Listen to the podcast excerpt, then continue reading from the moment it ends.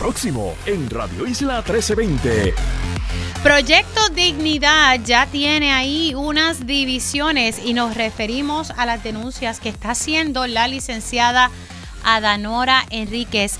Y es, ya mismo le decimos de qué es, porque acaba de estar en estos momentos haciendo la conferencia de prensa y ella vaya a estar llegando precisamente aquí a nuestros estudios para abundar sobre esta denuncia que ella está haciendo y que tal vez eh, va a ser muy cuesta arriba que el alcalde de San Sebastián pueda aspirar a la gobernación por proyecto Dignidad. También vamos a estar dialogando con Edwin Mundo. Jennifer González no se queda callada. Ella dice que están enfilando los cañones hacia ella. Así que ella sostiene que parece que hay preocupación. Vamos a estar hablando con el director de campaña de Pedro Pierluisi. Asimismo, vamos a hablar sobre las enmiendas, los cambios que hay que hacer al plan integrado de recursos. Recuerdo que eso aquí me lo había advertido el ingeniero Juan Alicea. Vamos a hablar con Andrés Jiménez, llevar un poquito de alegría porque ya la Navidad comenzó. Estaremos hablando también sobre la situación de influenza. Recuerde que estamos bajo una epidemia y lamentablemente ya murió un menor. Estamos también, estaremos dialogando, como dije, con la licenciada Adanora y mi panel político para hablar todo lo que está pasando en el ámbito político partidista. Así que arrancamos esta primera hora de Dígame la verdad.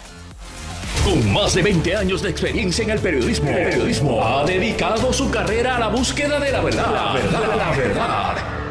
De frente al grano, con carácter entrevistará a las figuras más importantes de la noticia. Radio Isla presenta a la periodista Mili, Mili Méndez en Dígame la verdad.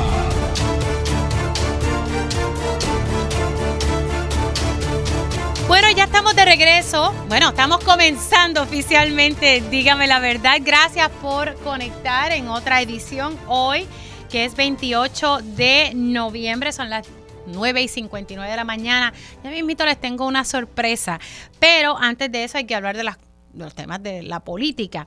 Ya mismito, más adelante vamos a estar hablando con la licenciada Adanora Enríquez y es que ella está haciendo una conferencia de prensa y está denunciando que alegadamente, y, ella dice que entiende que no es intencional, pero que no se ha cumplido con el reglamento de proyecto Dignidad. Ella nos va a estar explicando un poquito más a fondo, pero todo aparenta a que el candidato, precandidato de, de Proyecto de Dignidad a la gobernación, el alcalde de San Sebastián, que ustedes saben que abandonó al Partido No Progresista y ahora va, ahora está en Proyecto de Dignidad y tiene aspiraciones a la gobernación, pues ella lo que denuncia es que no se siguió el reglamento y que él pudiese aspirar a otra posición, pero no a la de la gobernación. Así que ella estará aquí con nosotros en el estudio explicándonos todos los detalles sobre eso pero ustedes saben que también hay primarias, no solamente en el PPD, sino también en el Partido Nuevo Progresista. Y pues esta campaña entre el PNP está bastante interesante y hablamos, ¿verdad?, de la candidatura a la gobernación. Por eso tengo ya en línea telefónica al director de campaña de Pedro Pierluisi, Edwin Mundo. Saludos, buenos días. Saludos, Mili, saludos a los amigos de tu programa y de Radio Isla en todo Puerto Rico. ¿Cómo está? ¿Todo bien? Todo bien, todo bien aquí medio nublado el hierro, está todo bien. Casi no le escucho, no sé si es mi bocina aquí, pero mire, voy a ponerle un bien. ahora. Déjeme ver, hábleme un poquito. Que te escucho muy bien. Ah, no, no, yo sé que usted me escucha a mí, la sorda tal vez soy yo que no escucho muy bien. Bueno. Ponga el audio a ver. Bueno, ahí, ahí yo creo que estoy escuchando un poco mejor. Edwin, eh, ustedes han estado enfilando sus cañones hacia la comisionada residente. Sabemos que hay unas primarias. Ella ayer estuvo contestando varias cosas. Una, porque usted estuvo señalando que el posiblemente el que sea su compañero de papeleta, Elmer Román, que él está, estuvo vinculado con el contrato de Luma Energy. Quiero que usted pueda escuchar lo que ella dijo a Telenoticias ayer eh, para que entonces me pueda contestar eh, lo, ah, ¿verdad? Y, reaccionar a lo que ella denunció. Vamos a escuchar qué fue lo que dijo Jennifer González. Eh, y, alguien quien ha sido abogado de, Luma es el, es el, gobernador y yo creo que en ese sentido la gran diferencia que van a ver conmigo es que yo sí voy a fiscalizar este contrato. Ella reitera que Pedro Pierluisi es el abogado de Luma, pero que a diferencia que ella va a fiscalizar el contrato, su crítica siempre ha, sido en torno a eso, de que no se está fiscalizando el contrato de Luma Energy. Mundo. Bueno, pues yo creo que una vez más la comisionada eh, falla en porque no, no hay ninguna evidencia, no, no hay nada que ya pueda demostrar que el gobernador es abogado de Luma. Eh, los abogados de Luma son los abogados de Luma y el gobernador es el gobernador que tiene una responsabilidad con todo el pueblo de Puerto Rico y atender unos asuntos. Lo que ella no te puede decir que cuando ella era presidenta de la Cámara, eh, se pagaban 27 centavos por kilovatio y ella nunca se quejó. Ahora pagan 23, se está quejando. Que hasta los otros días pagábamos 20 centavos, cuando, cuando llegamos a este gobierno se pagaban 33 centavos por el kilovatio. Y eso, pues básicamente, tiene que ver con la agencia y con el gobierno que hay, porque hay una agencia fiscalizadora que es la que se encarga de establecer los precios y en unas ocasiones le ha dicho a Luma que sí y en otras ocasiones le ha dicho que no y que ella sabe porque ella trabajó y fue miembro de la UTIEL que cuando estaba UTIEL Puerto Rico había más tiempo sin luz que lo que hay ahora. Y ella sabe porque fue empleada de energía eléctrica que en Puerto Rico las calderas tienen más y las plantas generativas. Claro, pero, pero la UTIER no era quien estaba a cargo, la UTIER no era la que mandaba allí en la Autoridad de Energía Eléctrica, son los gerenciales. Pero, ella era parte de, esa, de, ese emporio, de, de, de, la, de la AEE, e, que si tú le preguntas a los puertorriqueños si quieren virar para el tiempo que ya estaba con, con la UTIER y con la Autoridad Energética, o quieren tener lo de hoy, te van a decir que prefieren, porque hoy en día se paga menos y hay mejor servicio, aunque querramos de, eh, señalar otras cosas que todos tenemos que entender que en el 2017 en Puerto Rico hubo unos huracanes usted sabe y que, la inmensa mayoría de los cables se pegaron con seis. O sea que antes había más apagones que ahora. Sí, sí, había más. Porque los apagones siempre han existido. La realidad es que no podemos tapar el cielo con una mano. Los apagones siempre han existido, pero ahora hay apagones como locos. Sí, pero hay menos. Técnicamente, si tú lo compruebas, hay menos. Lo que pasa que ahora hay Twitter, hay Facebook y la gente tiene un mecanismo para quejarse públicamente. Lo que pasa es que antes había que conseguir algún periodista que lo quisiera reseñar. Pero antes había más apagones que lo que hay y está probado técnicamente. Pueden hablar con la Comisión de Energía, que es la que regula inclusive los precios en Puerto Rico de, de, la autoría. Lo que sí lo sabe la comisionada, porque ella es una mujer inteligente, que el problema en Puerto Rico no es la genera, no es la distribución, es la generación. Cuando ha habido apagones grandes es por los relevos de carga, pues tenemos plantas viejas. El problema es la, el problema es la generación. Pero fíjese, cuando Josué Colón estuvo a cargo recientemente, él bajó la cantidad de apagones y tenía eso corriendo. Claro, pero ahora, pero eso es función de Genera, no de Luma. Luma brea con la distribución. Y también se ha ido la luz por situaciones de distribución y transmisión y también por la generación. el, el 90% de los apagones grandes en Puerto Rico son por generación. Hoy hoy mismo, tú y yo estamos hablando, menos de 500 puertorriqueños están sin luz, menos de 500 familias en Puerto Rico o negocios en Puerto Rico están sin luz de 1.290.000. Y eso la comisión Bueno, más vale que las cosas funcionen porque se está pagando bastante dinero a Luma Energy y a Genera PR. antes, se pagaba, antes se pagaba igual no, pero los salarios del ejecutivo no eran al nivel que están ahora con los de Luma, Igual, se pagaba igual, se pagaba igual. Eran como 200 mil, nos quejábamos y ahora son casi 500 mil. El pueblo de Puerto Rico pagaba lo mismo, lo que pasa es que se pagaba en otras facetas del, sistema eléctrico. Hoy hay unas compañías privadas para hacerlo, que hay que fiscalizarlo y que tienen que... Yo estoy segura que, cuando ustedes vayan y hablen con las personas se van a percatar que el problema de energía, pues, y no solamente con las personas, con nuestros comerciantes, con los industriales. Por eso, Mili, porque ahora la gente se quejan, pero antes tú vivías en Guaynabo, antes que llegara la luma, y yo igual, se iban todos los días la luz en Guaynabo, hoy se va menos veces la luz en Guaynabo que lo que se iba a mí Luma. Mire, las otras noches hubo un apagón Claro, hubo un apagón. Eh, y mire, mire si el tema energético es tan inestable en este momento que el gobernador ayer en la conferencia de prensa, haciendo un anuncio sumamente importante sobre el albergue de víctimas de violencia, dijo que tenía generador para asegurarse que siempre tuviese energía. Imagínate, el gobernador mismo lo reconoce. Sí, porque siempre tú tienes que tener ese tipo de servicios para en las cárceles desde que estaba en energía eléctrica en las cárceles siempre ha habido generadores Mire, don, la luz y el médico vamos a otro tema porque aquí no vamos a tener vamos a otro tema no podemos generalizar con un asunto que ha mejorado hoy a lo que había antes. Bueno, yo, yo, le, yo, le, digo, la diferencia estipulada, uno toca estos temas y la verdad es que antes las cosas yo reconozco lo que ustedes dicen, que antes las cosas no es que funcionaban de maravilla, pero ahora yo no te no le diría a usted que las cosas están excelentemente mejor, pero no, no, hay que hay que hay que mejorar, siempre hay espacio Luma tiene que ponerse las pilas. de verdad. Le digo Pero con, la mayor de los respetos. es la, es, es la generación que es donde están los problemas en Puerto Rico y de eso no te queda la comisionada. Bueno, vamos a hablar, vamos a regresar al tema original, que es la cuestión política. Vamos. Les voy a poner otro, otro, otra reacción de Otro ella audio. sobre las denuncias, porque usted le ha adelantado, no sé si finalmente es Elmer Román quien va a ser su compañero de papeleta, pero usted Si no como se que le madrugó eso. Vamos a escuchar qué fue lo que dijo Jennifer González a Telenoticia. Yo creo que le tienen pánico a esa persona que es seleccionado para comisionado residente, porque en vez de hablar de buscar un candidato, ellos están enfocados en atacar al mío, eh, sin saber quién es. Edwin. Bueno, nosotros tenemos dos, no tenemos uno, tenemos a William y tenemos a Quiquito, tenemos dos para que la gente escojan. Ella tiene uno que ya dice que lo atacamos, pero que no es el que ella dice que es. Eh, vamos a ver el, el, el, el domingo, si no se le raja de aquí al domingo Hermes Román, va a ser Hermes Román. Y ella lo O sea, sabe. usted pone ella su dice- cabeza en un picador de que va a ser Elmer Román. No, yo no, yo no puedo poner porque ya, ella tuvo a Quiquito, se le rajó, a Villafueña se le rajó, a General Reyes se le rajó, Lorenzo le dijo que no, Josué le dijo que no, así que... eh, a Josué Colón se lo ¿quién- quién- ofrecieron. a a Josué Rivera, Ah. Josué Rivera, el de SBA. A todo eso ya se lo ofreció, así que yo no puedo poner el cuello pegado porque si te le han rajado cinco, que se le raje el texto, no quiere decir nada. Bueno, pero ya Pero- adelantado que Hermen Román no podría tal vez aspirar porque no vive aquí en, Bueno. en Puerto Rico y hay que cumplir con unos reglamentos. No vive aquí en Puerto Rico, yo te invito a que lo invite a tu programa hoy a la una de la tarde y si llega yo llevo las pizzas, porque no puede llegar porque no vive aquí.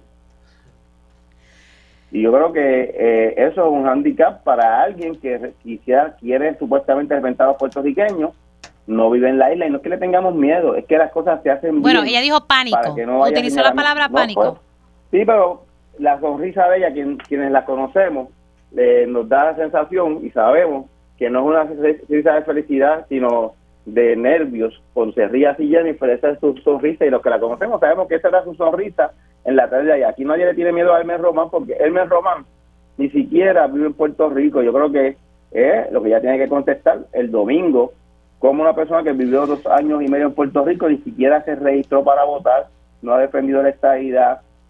Y el mayor asunto que tenemos los estadistas no solamente es gobernar la colonia, sino también acercarnos más a la estadidad. ¿Y cómo tú vas a enviar a alguien que no ha hecho ni una gestión a favor de la estadidad a que represente a los puertorriqueños? Yo no lo tendría en mi papeleta, porque no representa a los estadistas en Puerto Rico. Estuvo años y medio, no, no tiene ningún compromiso con Puerto Rico, porque estuvo Bueno. dos años y medio en el gobierno y ni se registró que- para votar. La risa de Jennifer, esa es la risa de los nervios. de los, la que, los que conocemos sabemos que es una risa de nervio, no de felicidad. Porque no, no creo que ella estuviese feliz ayer. Tiene que contestar que su compañero de papeleta no vive en Puerto Rico y que fue el que firmó el contrato y el que trajo a Luma a Puerto Rico junto con Juan Vázquez. Edwin Mundo, gracias, se me cuida mucho. Gracias a ti, Miri. Buen Un día. abrazo.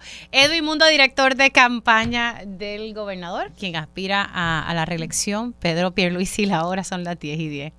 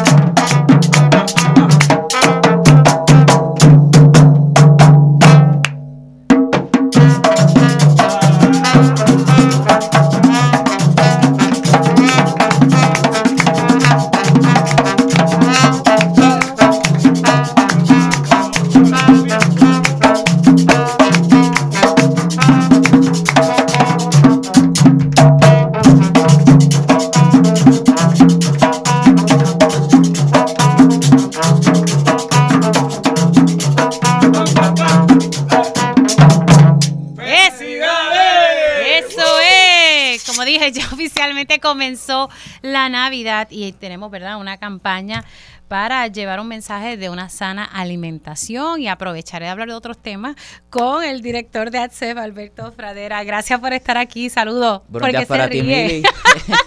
y para todos los amigos Radio Escucha. Bienvenido, bienvenido. Gracias. Hablemos un poco, ¿verdad?, de esta campaña que ustedes la están llevando a, a son de música para llevar el mensaje de que hay que alimentarse de manera saludable. Pues mira, Emilia, como saben, ha llegado la Navidad, la mejor época del año. Nosotros los puertorriqueños nos gusta celebrarla eh, hasta casi febrero. Así que parte de nuestras iniciativas como eh, agencia, el Departamento de la Familia y la CEF, es comenzar a llevar el mensaje eh, que ha llegado la Navidad, es momento de celebrar en familia, eh, con amistades, eh, pero que nos gusta comer de todo, así que velemos lo que comemos. eh, de manera porcionada para garantizar una buena alimentación, salud, no es que no comamos ni los pasteles. Tengo un bodyguard aquí. Tiene ahí un bodyguard. Yo lo miré Eh, como Ese es mi pana Paneco. Paneco. Este, Paneco. Entonces, pues hemos comenzado eh, esta serie de parrandas con nuestro amigo Paneco y su Nutripana. Nos falta el tomate, la leche y la zanahoria, pero pues no caben aquí todos. Sí. Este, están afuera esperándonos. Así que hemos comenzado esta serie de parrandas para llevar el mensaje eh, de que comamos arroz, pasteles, morcilla, lechón, pero de manera porcionada. Sí, para porque poder se puede comer un poquito de todo, pero no, no, no te sirvas dos platos, vamos. no comernos dos platos, comer un poquito porcionado eh, para tener una buena salud al momento de comenzar el año. Todos nos trazamos metas y no podemos alcanzar nuestras metas si no tenemos una buena eh, salud. Así que es parte de estas iniciativas. Y ustedes van a estar eh, haciendo estos esfuerzos, ¿dónde específicamente? Vamos. Sabemos, ¿verdad? Comenzamos aquí llevando este mensaje, pero ¿dónde también ustedes van a estar? Estamos toda esta semana en diferentes medios llevando este mensaje. Vamos a estar visitando nuestros que son los centros donde eh, nuestros adultos mayores van a recrearse durante la semana, que son parte del departamento de la familia. Vamos a estar visitando nuestros mercados familiares, diferentes centros y cualquier otro evento. Nuestro programa de eh, educación y nutrición eh, visita ferias de servicios, eh, actividades de escuelas, del departamento de educación, escuelas privadas. Así que durante todos estos meses, el mes de diciembre y enero, vamos a estar con estas iniciativas. Sé que usted va a estar de parranda. Vamos a estar de parranda llevando el mensaje de una buena nutrición y sobre todo eh, que velemos nuestros menores al momento de comer, que ese, ese plato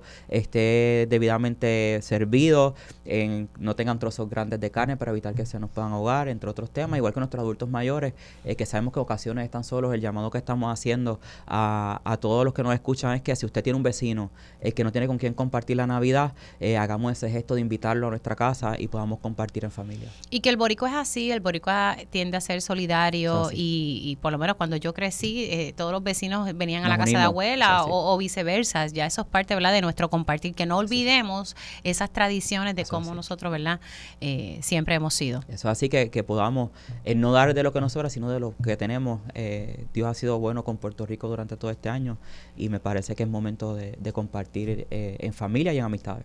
Ahora, eh, ustedes anunciaron recientemente un, un aumento para los beneficiarios de- del PAN. Eso así, eh, en el mes de noviembre eh, anunciamos lo que es la nueva tabla de beneficios para nuestros participantes. Eso es permanente. Eh, es un beneficio permanente. Eh, Puerto Rico recibió una asignación adicional a lo que es nuestro Block Grant regular. Este Block Grant eh, todos los años puede variar, así que este año recibimos alrededor de 200 millones adicionales para eh, ser distribuidos en este nuevo año fiscal federal y esto nos ha, nos ha permitido aumentar esa cantidad de beneficios que reciben nuestros participantes, particularmente Mil y nuestros adultos mayores, que van a estar recibiendo 37 dólares adicionales a lo que es su beneficio regular eh, durante estos próximos meses. Y también ha estado la lucha para lograr el SNAP, pero eso se retrasa un año adicional. O sea, tenemos que esperar hasta el próximo, creo que mes de octubre, me había explicado el, el director de PRAFA cómo eso, ¿verdad?, impacta esos esfuerzos que ustedes están haciendo. Lo vio de manera positiva. Sí, ¿Cómo lo es- ve Es usted? una ventana de oportunidad, Mili, para continuar los esfuerzos, para poder continuar evidenciando al Congreso que Puerto Rico, el gobernador Pierluisi y todo el equipo de trabajo estamos eh, enfocados y en, en evidenciar que Puerto Rico está eh, alineándose eh, lo que es las políticas de elegibilidad, los sistemas de información, el personal del Departamento de la Familia está recibiendo los adiestramientos correspondientes eh, para acercarnos más a esa transición. Así que eh, este, este, eh, este proceso lo que nos permite es continuar acercándonos a esa transición Pero lo lograremos, porque claro, esto y yo voy siempre a ha- venir aquí uh, a hablar contigo. Esto siempre ha sido un reto y usted Lo sabe. ¿Y cuánto estaría aumentando? Porque es un aumento bastante eh, dramático. Sin efecto se logra esta eh, que se equipare a los demás estados. Mira, Mili, Te digo que lo vamos a lograr porque es la primera vez que Puerto Rico eh, está en esa discusión. Eh, ¿verdad? Mucho tiempo atrás se dialogaba sobre el tema, sobre la posibilidad, eh, pero una posibilidad real nunca se había visto y este es el momento. Hay organizaciones sin fines de lucro, todo el sector político está alineado con esta transición, así que todos los esfuerzos de todos los sectores van alineados a que cada vez que van al Congreso es evidenciar que estamos listos para esa transición, así lo demuestra el estudio. Dicho esto, esta transición lo que nos va a permitir es básicamente duplicar el beneficio que reciben nuestros participantes del PAN actualmente, eh, nuestras tablas de elegibilidad y esto nos ayudaría a que más personas que pertenecen a la fuerza laboral en Puerto Rico puedan asistirse eh, bajo los beneficios del PAN. Y en adición a eso eh, traería fondos permanentes para el programa de requisitos de empleo, eh, que simplemente esto lo que hace es que los participantes elegibles a, poder trabajar tengan que cumplir con, con, con el empleo o adiestramiento para ser elegibles al PAN. Y ustedes están haciendo ese esfuerzo, comenzaron con un programa piloto que se va a estar extendiendo, si no me falla, fue en Carolina que comenzaron este programa piloto, precisamente para que la gente se inserte eh, en el área laboral, porque eventualmente, ¿verdad? Antes se penalizaba el hecho de tú recibir los cupones y te ponías a trabajar, te los quitaban. Eso es así. eh, Cuna de Talentos comenzó en, en octubre en el municipio de Carolina. Ahora a finales de año vamos a estar inclu- incluyendo la región de Bayamón y la región de San Juan. Ya estamos en los trámites finales de las firmas de los acuerdos colaborativos con los alcaldes eh, para incluirlos en este proyecto. Y va- parte de esos ajustes que se han realizado es las tablas de elegibilidad para ajustar a lo que es el salario mínimo estatal en Puerto Rico. Eh, al igual que se ha, ha dado fuerza a lo que es la transición al empleo. Y esto quiere decir, Mili, que una vez un participante eh, reporte ingresos por empleo y no es elegible por ese ingreso que reporta, eh, tiene un periodo de transición de 18 meses donde eh, se va disminuyendo su beneficio de forma escalonada y no pierde ese beneficio de manera inmediata. Bueno, esperemos, ¿verdad?, que se, se logre todo eso y que las personas puedan ingresar a la fuerza laboral, porque antes muchos decían, pues, pues, ¿para qué va a trabajar? Pues entonces me quitan la ayuda, ya eso es cosa del pasado, Eso así que se va a poder recibir esa ayuda y al mismo tiempo usted eh, trabajar. Y por otro lado, el SNAP, que me parece que es importante, eh, ¿verdad?, que se pueda lograr... eh, esa igualdad en, en, est- en estos casos, porque en- allá en Estados Unidos sí se, se, se, se requiere, aquí es que Puerto Rico es el único que entonces no, no recibe sí. este beneficio. Fradera, gracias por llegar hasta acá. Gra- Gracias a ti, Emilia. Aprovecho el espacio para agradecerte por siempre recibirnos durante todo este año, eh, para poder mantener informado a, a Molesto toda la mucho, familia. pero bueno. Para nada, ese es nuestro deber. Así que les deseo a, a ti, a todo el equipo de Radio Isla, una feliz Navidad y un año próspero. Y nos seguiremos viendo, con el favor de Sí, Dios. no, lo seguiremos llamando y, y, y, ¿verdad? y siempre lo estamos llamando porque me parece importante que son, son temas que las personas necesitan tener esa información a la mano. Y siempre vamos a estar disponibles. No, lo sé. Algo que tengo que reconocer es que usted siempre está, está disponible, no se esconde. Bueno, señores, son las 10 y 20, nos vamos con música, alegría. A ver, ajá, déjame ver, espérate. ¡Eh, a rayo! Esto le va a encantar a Milena. Ok, Milena que le encanta. Sí, ah, todo un parranda aquí. Pues mira, deja ver si los palitos es lo único que sé tocar. Vamos, dale, chicos. Viene. Tus amigos de verdad, te recomienda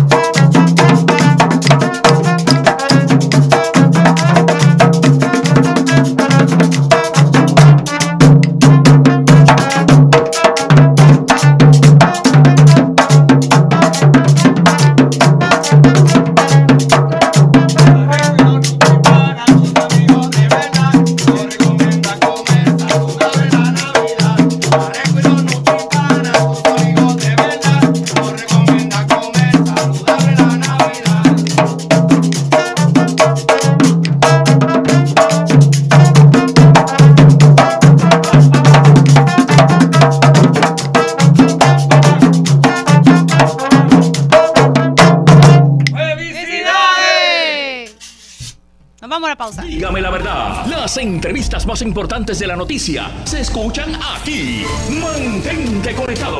Radio Isla 1320. 1320.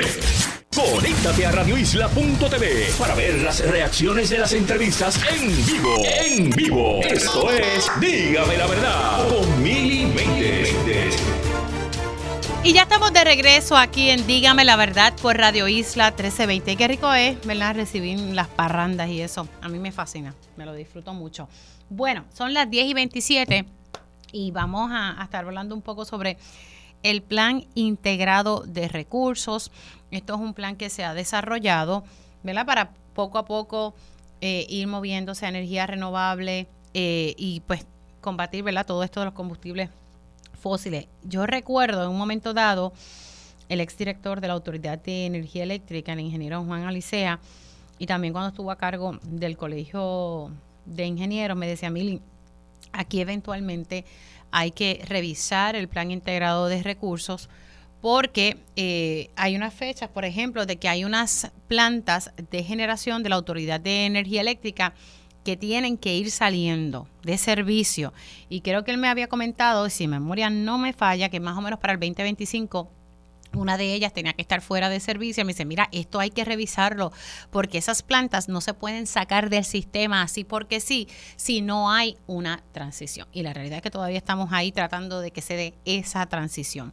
Me acompaña el licenciado Ramón Luis Nieves, que ustedes saben que él formaba parte de mi panel político, que precisamente es hoy pero en este caso él está eh, como director ejecutivo de justicia energética para Puerto Rico. Ese es el tema que a él siempre le ha fascinado desde que era senador. Y venimos precisamente a hablar sobre eso, porque hay que hacer cambios, revisiones al plan integrado de recursos. Buenos días, ¿cómo está, licenciado?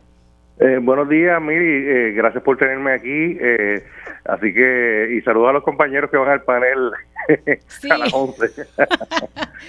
Vamos a hablar de este tema, me parece que es, es- es bien importante y precisamente ya mismito te va a anunciar eh, un conversatorio que me parece que todos debemos estar bien pendientes. El plan integrado de recursos siempre se me ha dicho que hay que revisarlo porque vamos a explicarle a la audiencia la importancia de esta revisión que se debe estar dando porque se establecieron unas metas pues que lamentablemente yo entiendo que no se van a cumplir. Miri, el Plan Integrado de Recursos es una de las de los mandatos innovadores que aportó la reforma energética eh, que se aprobó en el 2014, que es la ley 57 de aquel del 2014. Y eso básicamente, eh, ese mandato eh, obligaba a la, a la entidad que eh, responsable de la operación del sistema eléctrico, que entonces era la Autoridad de Energía Eléctrica directamente, y ahora pues eh, le toca a Luma, someterle al negociado de energía un, una propuesta de plan integrado de recursos, eh, que básicamente lo que, lo que hace es delinear una ruta o sugerir una ruta que debe seguir eh, Puerto Rico, el país y todo el sistema eléctrico eh, para cumplir con las metas eh, que, se, que, se, que se hayan legislado eh, en nuestra política pública eh, energética. Esa, esto es una herramienta, Mili, de, planificación, una cosa que pocas veces se hace en Puerto Rico, lamentablemente. En el, te- en el campo energético sí hay un mandato claro, clave, para que se someta ese plan integrado de recursos. Se supone que ese plan se revise cada tres años. Eh, si mal no recuerdo, el, el plan primer integrado plan de recursos se supone que sea cada tres años. se revisa cada tres años. O sea, el, el- el plan sigue estando ahí, pero cada tres años el negociado de energía abre un proceso eh, para que eh, distintas entidades, digo, primero abre un proceso para que eh, antes la autoridad, ahora Luma, eh, someta su, su borrador de plan, por así decirlo, y se abre un proceso donde distintas entidades, distintos sectores interesados pueden eh, participar y aportar eh, sus recomendaciones al mismo. Eh, este sí, este, es, ya el negocio de energía comenzó, a- a- a- está comenzando los procesos, pero ya en el 2024 es que se va como a, ca- a calentar la cosa y que ya se supone que en el 2024 eh, Luma en este caso someta su plan recomendado para que entonces eh, se abran los, los procedimientos para intervenir. Y te anticipo, Mili, el último plan que se aprobó fue en 2020. Ujú. Eh, estábamos, habían pasado dos cosas importantes. Primero, había pasado el huracán María en el 2017. De la Y segundo, eh, estábamos, eh, o sea, se había aprobado también la nueva ley de política pública energética en el 2019, que eh, fijó una serie de mandatos nuevos, incluyendo eh, los años en los que se supone que se vaya cumpliendo con eh, la meta de- para que el 2050 el 100% de la energía se base en fuentes renovables. Así que este plan de ahora, que se va a empezar a discutir desde el año que viene, es sumamente importante por distintos factores, eh, incluyendo por ver, ver qué ha pasado con el plan corriente. Esta sea, sería la primera vez que se revisa. Eh, no, eh, realmente, si mal no recuerdo, y puedo estar, pero creo que el primer plan se había sometido en el 2016, eh, luego se sometió un plan en el 2019 que se aprobó en el 20, y ahora entonces vamos a, eh, comienza el proceso por, por los tres años del nuevo plan. Pues claro, pues entonces sería la primera revisión del nuevo, ¿verdad? De una vez se da este, este nuevo plan. Claro. Ahora, Y, yo le antes de que continúe, la duda que tengo es por qué Luma es la, ¿verdad? la- el ente encargado de presentar estas revisiones y mu- muchas de las cosas que incluye este plan integrado de recursos son áreas de generación que ahora las tiene Genera PR. Sí, es básicamente porque la ley ordena que la compañía responsable de la, de, de la operación del sistema, en este caso pues el Luma, antes era la autoridad, eh, sea el que lo prepare, pero tiene que contar con el insumo de, de lo que aporte genera PR, o sea que no es que genera no participa, pero que el responsable de presentar el plan y de, y de, prepararlo es Luma, contando siempre obviamente con el con la información que también le brinda genera. Claro, interesante, ¿verdad? Que si todos estos activos siguen siendo de la Autoridad de Energía Eléctrica, que la autoridad perdió entonces su injerencia de presentar este, este plan con el insumo de Luma y Genera. Porque los activos son del pueblo de Puerto Rico todavía, según lo que se establece, que es una alianza público-privada. Para mí es una privatización, pero como quiera, lo que se nos dice a cada rato es que los activos son del gobierno de Puerto Rico. Claro, así es. Eh, eh, pero nada, básicamente, mire, esto yo... O yo sea, te- usted no sabe por qué se le quitó esa injerencia entonces a la autoridad. Eso usted lo desconoce. Ah, no, Siendo- no, no, no, este, lo, lo conozco. O sea, básicamente es que, o sea, ya hay un contrato, ¿verdad? Se hizo un contrato eh, para delegar una, una serie de funciones, para que la autoridad energética delegara una serie de funciones en Luma y también en Genera, ¿verdad? Eventualmente, hizo el contrato con Genera. Y ahora mismo, ¿verdad? Basada en esa relación contractual de la autoridad energética, pues le toca a Luma eh, someter el plan. Ok. Ahora, entonces, esta revisión, eh, usted que conoce estos temas, en efecto, como me había, como me había dicho en el pasado, Juan Alicea, hay plantas que se supone que salgan fuera de servicio, pero que eso no va a pasar, o sea, eso hay que revisarlo. Pues uno de los temas quizás más candentes de este proceso de, de- para preparar el plan integrado de recursos, Mili, es en qué etapa estamos ahora mismo en la integración de energía renovable, porque el tema de retiro de las plantas tiene que ver con el, los mandatos que hay en la ley para que integremos más energía renovable al sistema, ¿verdad? Y podamos ir eh, retirando las plantas que se basan en generación de combustibles fósiles en la medida que, o sea, la idea y el, y el mandato en ley era que en la medida que, vaya- que la autoridad fuera integrando cada vez más energía renovable, pues entonces se tendrían que ir retirando las plantas de combustibles fósiles.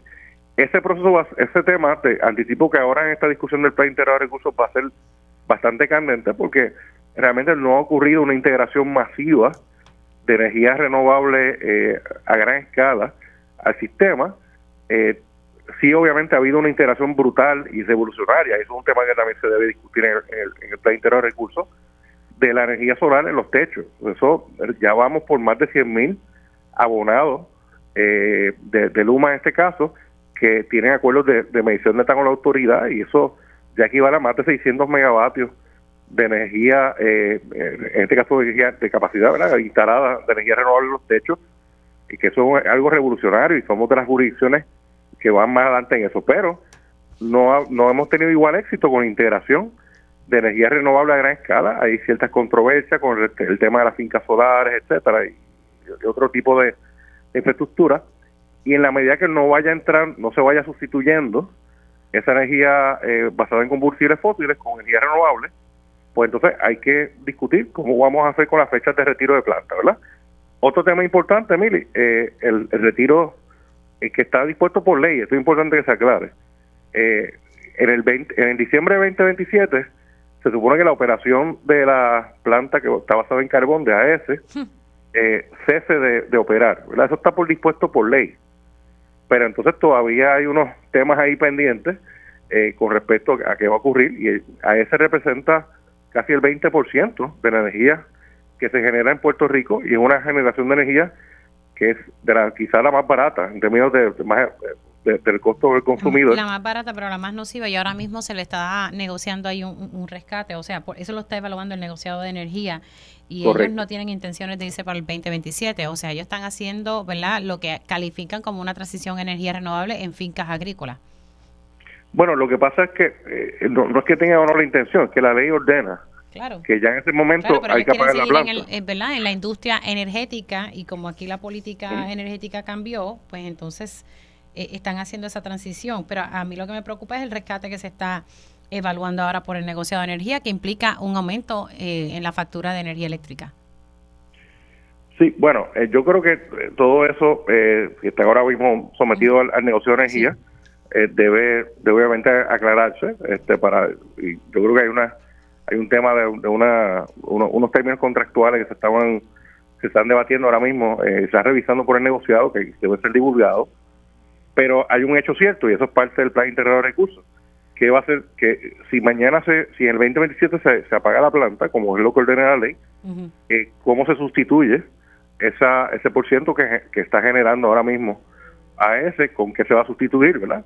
Eh, o sea, son temas bien importantes que, que van a estar, este, obviamente, en discusión en este plan integral de recursos y obviamente algo que está por encima de todo de esta, de esta discusión energética es la discusión sobre la deuda, que tú obviamente atiendes diligentemente todas las semanas eh, de la autoridad, que obviamente el año en el año que viene también va a haber unos eventos. Así que ciertamente eh, el tema del plan integral de recursos que incluye eh, cómo se va a planificar los recursos energéticos por los próximos 20 años. De hecho, eso es el, el concepto del plan de recursos, es planificar los recursos energéticos de aquí a 20 años, ¿verdad? Ahora, eso es lo que va a estar entonces discutiendo en un conversatorio, eh, precisamente justicia energética eh, de Puerto Rico. O sea, van a estar hablando sobre todos esos temas. ¿Cuándo va a ser eso?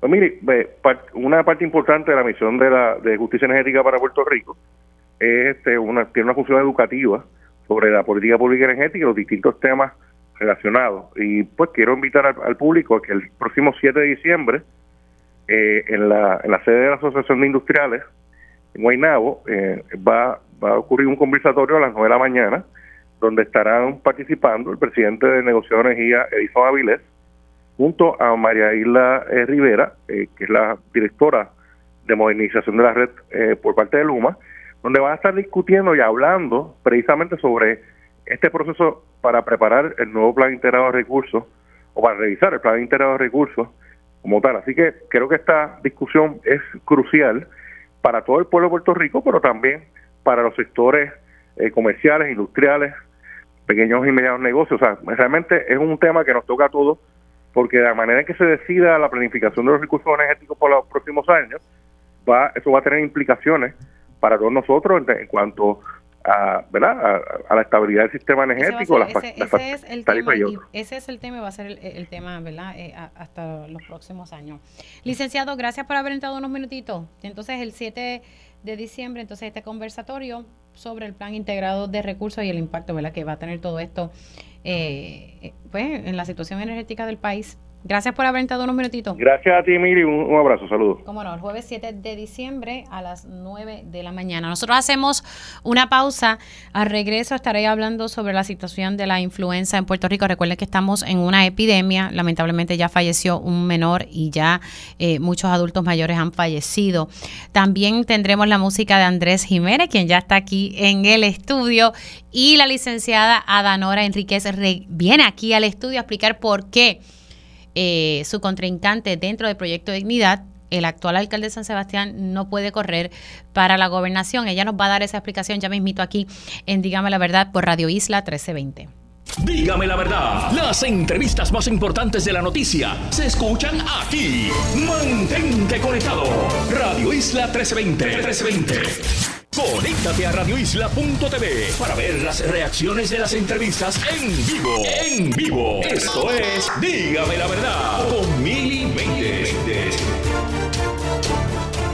Y ya estamos de regreso aquí en Dígame la Verdad por Radio Isla 1320. Ya mismito vamos a estar hablando con Andrés Jiménez y es que tiene un concierto. Y se supone que estemos conectando ya mismito con la doctora Iris Cardona. Me dejan saber si en efecto contamos con ella para entonces dialogar sobre la epidemia de influenza que tenemos en la isla. Ayer estaba dialogando con la doctora Melissa Marzán en, en- en Telemundo y me preocupaba el hecho de que ella me decía, Mili, hemos hecho esfuerzos en muchas escuelas del país para vacunar a los menores, eh, pero en algunas escuelas hemos tenido que cancelar las actividades porque los padres no firman el relevo que tienen que, firmar para que entonces sus hijos puedan ser vacunados ante este escenario. Ya lamentablemente un menor falleció de la región de Ponce, la región de Ponce y Caguas son de las regiones más afectadas. Quiero continuar hablando de este tema porque me parece que es importante porque todavía no hemos llegado a la época pico de la influenza en Puerto Rico y tristemente quienes más están falleciendo son nuestros adultos mayores. Tengo a la doctora Iris Cardona. Gracias por estar con nosotros. Buenos días. Buenos días, Mili. Gracias por la invitación.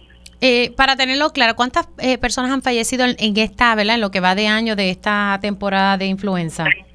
Muertes con fatalidades confirmadas, unas 57 hasta la semana 46, según lo recoge el último informe. Eh, hay otras eh, bajo investigación que saldrán una vez se Doctora, informe. casi no la escucho. No sé si es que hay algo que esté tapando el, el porque no la escucho ahora.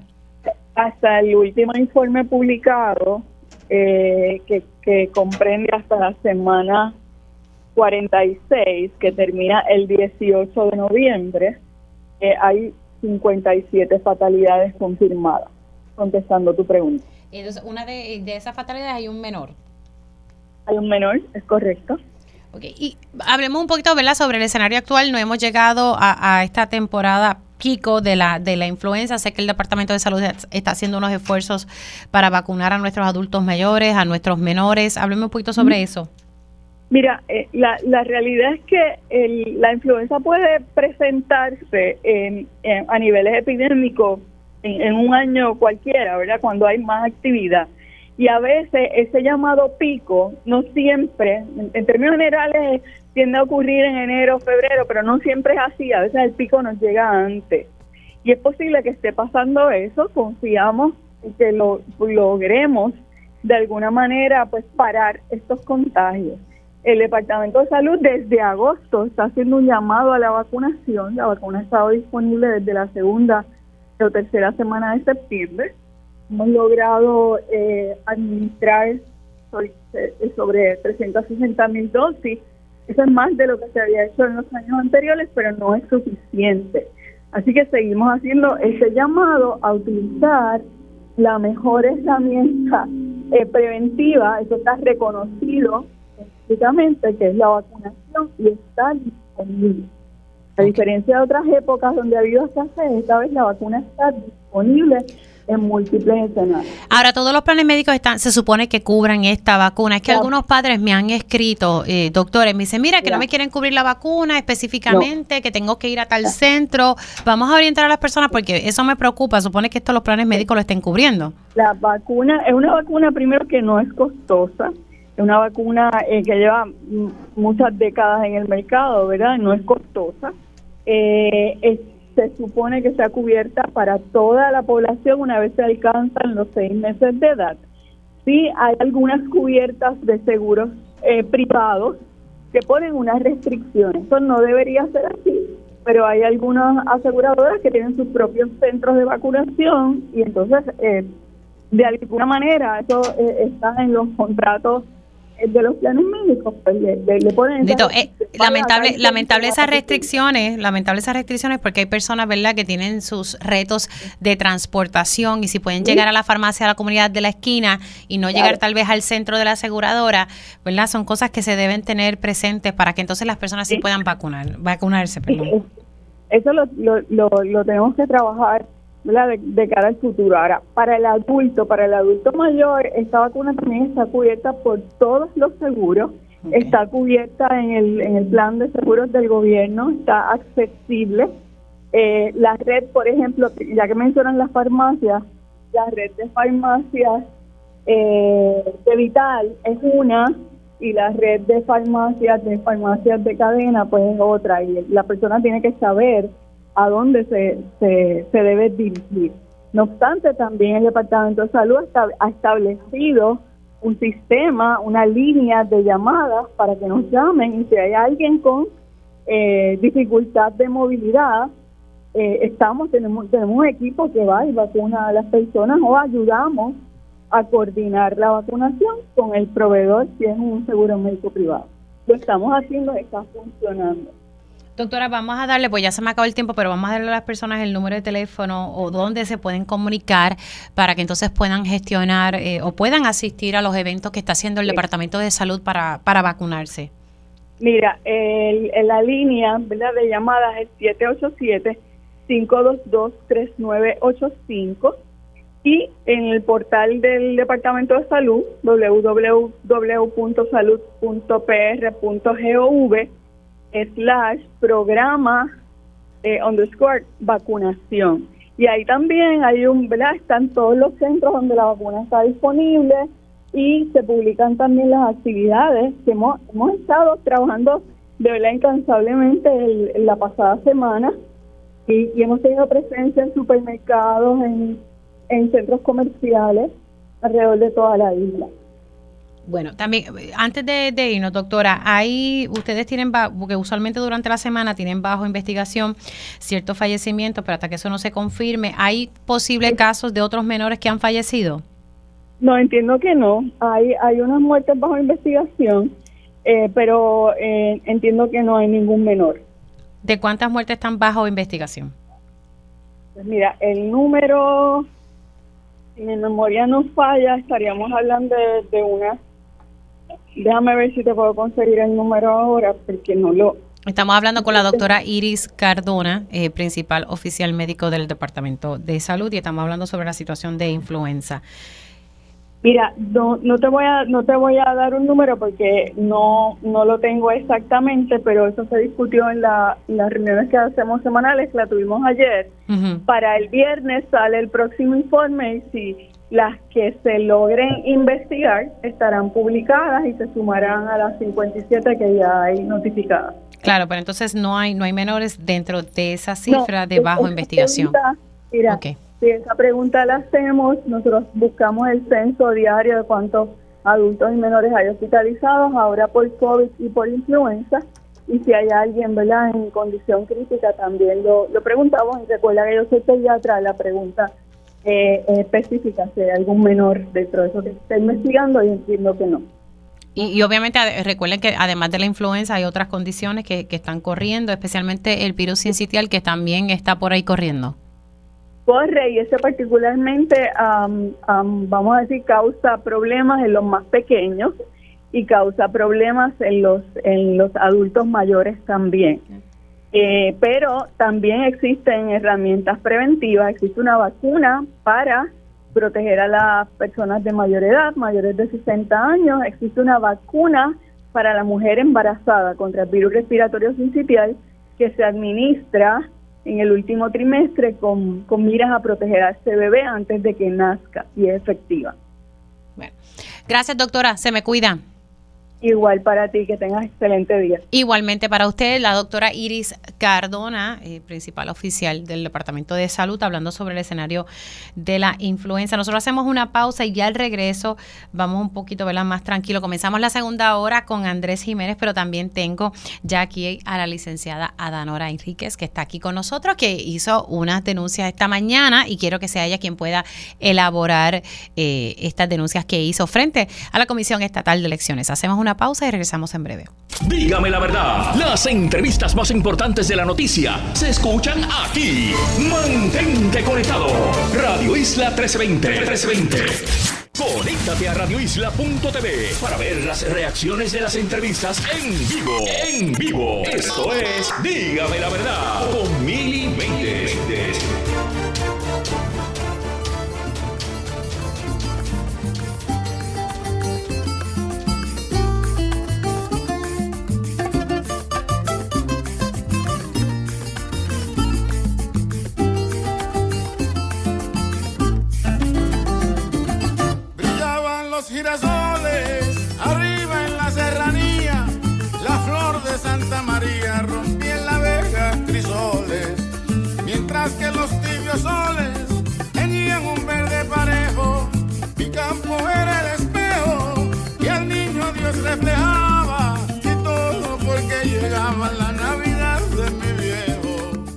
Y ahí ustedes están escuchando la música de Andrés Jiménez, Jíbaro, quien me acompaña hoy aquí en el estudio. Buenos días, buenos días. Buenos días, caballero, ¿está bien? Muy bien, muy bien, gracias a Dios. Ay, qué rico comenzar la segunda hora de Dígame la verdad Ajá. con música y poder iniciar mi conversación con Andrés Jiménez. Tú sabes que a veces cuando yo tengo esas conversaciones contigo me acuerda un poco a, a Gary. A Gary Núñez, ¿verdad? Y, y- y esas conversaciones que teníamos que eran intensas, que queríamos ¿verdad? arreglar el país en, en- en una hora, ¿verdad? Sí. Y, y- y a veces siento, las veces que hemos conversado, que tratamos de hacer más o menos lo mismo, pero bueno, Bueno, tratamos de hacer patria de alguna Bueno, forma. a, a nosotros, lo que pasa es que nosotros tuvimos la oportunidad existencial de pasar por un sinnúmero de transformaciones durante los últimos 50 años que y ahora todo es tan rápido y todo cambia tan rápido. O sea, nosotros vimos cómo, cómo, la, cómo evolucionaba la sociedad puertorriqueña eh, en la década del 50, el 60, el 70, el 80, todos esos cambios en términos de las comunicaciones, eh, de cassette a track a, a disco 33, a, a CD, a- ahora la, a la- a la música en las redes sociales.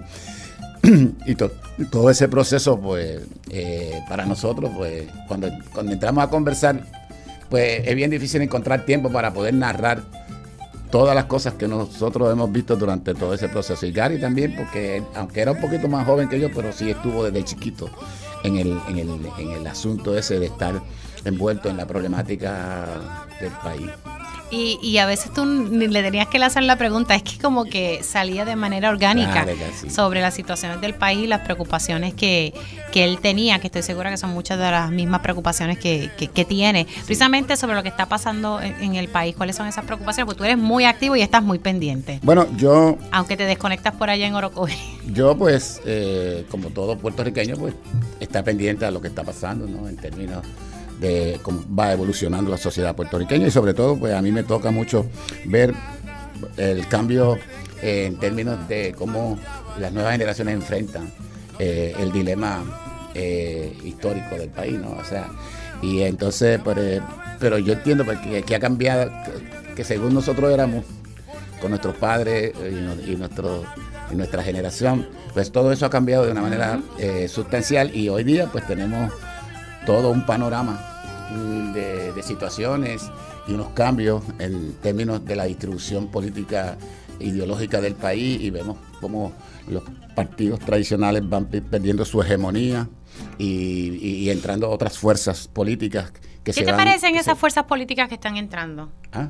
¿Qué te parecen esas fuerzas políticas que están entrando? Bueno, son Aquí fuerzas- tienes una de frente, ¿verdad? Sí, son fuerzas políticas que verdaderamente pues son eh, más conscientes, o sea, con mucho más información, porque las redes también se la proveen en cierta medida. Hay mucho más información y mucho más y en estos y en estas décadas hemos evolucionado, somos seres más pensantes, más conscientes de, de nuestro país, de la, de la realidad de nuestro país, y para poder convencer a esas generaciones que se han venido manifestando en las últimas dos elecciones con, con un voto distinto, con una manera diferente de ver, de ver la realidad, eh, pues los líderes políticos tienen una- un, gran problema, porque ¿cómo me convences a mí y a mi generación? ¿Con qué proyecto tú me vas a convencer? ¿Qué me vas a decir para yo poder darte el voto? ¿no? Y creo que pues estamos entrando en una, en una, en una realidad política eh, sumamente interesante, ¿no? Y que a mí me gusta verla porque nosotros hemos estado siempre en ese proceso de, de introducir cambios en la sociedad, pues preocupados por la gran problemática que existe, ¿no? Sobre todo, pues la mala distribución de la riqueza y ese tipo de cosas que, que son históricas y que verdaderamente pues se hace muy difícil cambiar. Pero la política es el instrumento que se tiene, ¿no? Y el arte de la política es cómo lograr las cosas dentro de las circunstancias que hay, ¿no? O sea, eh, y eso pues eh, nos presenta un panorama bien interesante a nivel político. ¿Y qué te parece la alianza? Porque vemos que ¿verdad? el PIB se ha unido con el Movimiento Victoria Ciudadana para poder eh, lograr ¿verdad? algún Eh, cambio político. suma- sumamente interesante. Yo creo, por ejemplo, que yo lo veo, es una alianza tácita, es una alianza de no agresión más que nada. O sea, no hay unos puntos donde se unen como organizaciones, vemos que no existe eso. O sea, es todo una, una visión eh, pragmática de una realidad eh, donde ¿verdad? lo que se lo, lo- lo que se plantea es ok vamos a distribuir áreas de poder y, y en vez de atacarnos eh, mutuamente pues atacamos a los partidos eh, del sistema, ¿no? O sea, de- que son los que siempre han si- han sido los hegemónicos.